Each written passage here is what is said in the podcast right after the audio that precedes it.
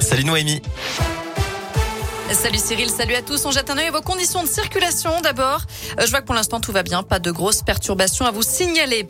À la une, Zelensky appelle les Russes à descendre dans la rue pour dénoncer l'attaque de la plus grande centrale nucléaire d'Europe. Au neuvième jour de la guerre en Ukraine, l'armée russe a pris le contrôle ces dernières heures de la centrale de Zaporia après des bombardements cette nuit, ce qui a provoqué un incendie.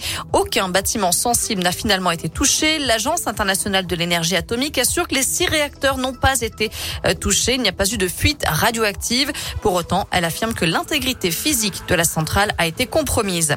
L'OTAN dénonce ce matin des bombardements irresponsables qui montrent la nécessité de mettre fin à cette guerre. De son côté, la France annonce que les poids lourds qui transportent de l'aide humanitaire pour l'Ukraine seront autorisés à rouler exceptionnellement ce week-end et le suivant. J'ai la conviction que je peux être utile dans les cinq ans à venir. Après sa lettre aux Français pour officialiser sa candidature à la présidentielle, Emmanuel Macron s'adresse aujourd'hui aux militants de la République en marche. D'après plusieurs médias, le chef de l'État s'exprimera à nouveau ce soir avec un message sur les réseaux sociaux. Je vous rappelle que c'est le dernier jour ce vendredi pour s'inscrire sur les listes électorales. Ça se passe uniquement en mairie. Dernier jour aussi pour les candidats euh, de pour réunir les 500 parrainages euh, nécessaires pour valider leur candidature. 11 l'ont déjà fait. Philippe Poutou devrait être le 12e d'ici 18h ce soir. De son côté, Jean-Luc Mélenchon sera à Lyon dimanche. Le candidat de la France Insoumise tiendra un meeting pour la paix sur l'esplanade du Gros Caillou. Ce sera à la Croix-Rousse à 15h. Il espère dissiper les reproches qu'une partie de la gauche lui fait sur la guerre en Ukraine. De son, de son côté, Jean Castex sera lui aussi près de Lyon lundi. Il va visiter le site de Sanofi à Neuville-sur-Saône. Il posera la première pierre d'une usine qui permettra la fabrication de plusieurs vaccins simultanément avec à la clé la création de 200 emplois.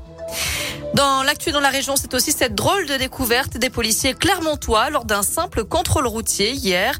En procédant à la palpation d'un individu, l'un des fonctionnaires a découvert un serpent caché sur lui, un python d'après la police qui n'a pas verbalisé cet homme puisqu'il était en mesure de justifier légalement de la détention de cet animal. On vous a mis bien sûr les photos sur l'appli Radescope et radescope.com. Un hommage à Jean-Pierre Pernaud demain à Montbrison dans la Loire après la disparition avant-hier du présentateur emblématique du JT 13h de TF1. Une minute d'applaudissement sera respectée à 10h demain sur le marché de Montbrison, celui que Jean-Pierre Pernaud avait désigné plus beau marché de France en 2019. À la page des sports, le coup d'envoi des Jeux paralympiques à Pékin. La cérémonie d'ouverture va débuter d'une minute à l'autre. 19 athlètes français y participent. Des Jeux qui vont durer jusqu'au 13 mars. Je vous rappelle que les athlètes russes et biélorusses, euh, ont été exclus de la compétition à cause de la guerre en Ukraine.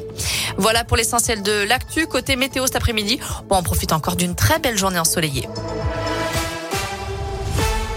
Merci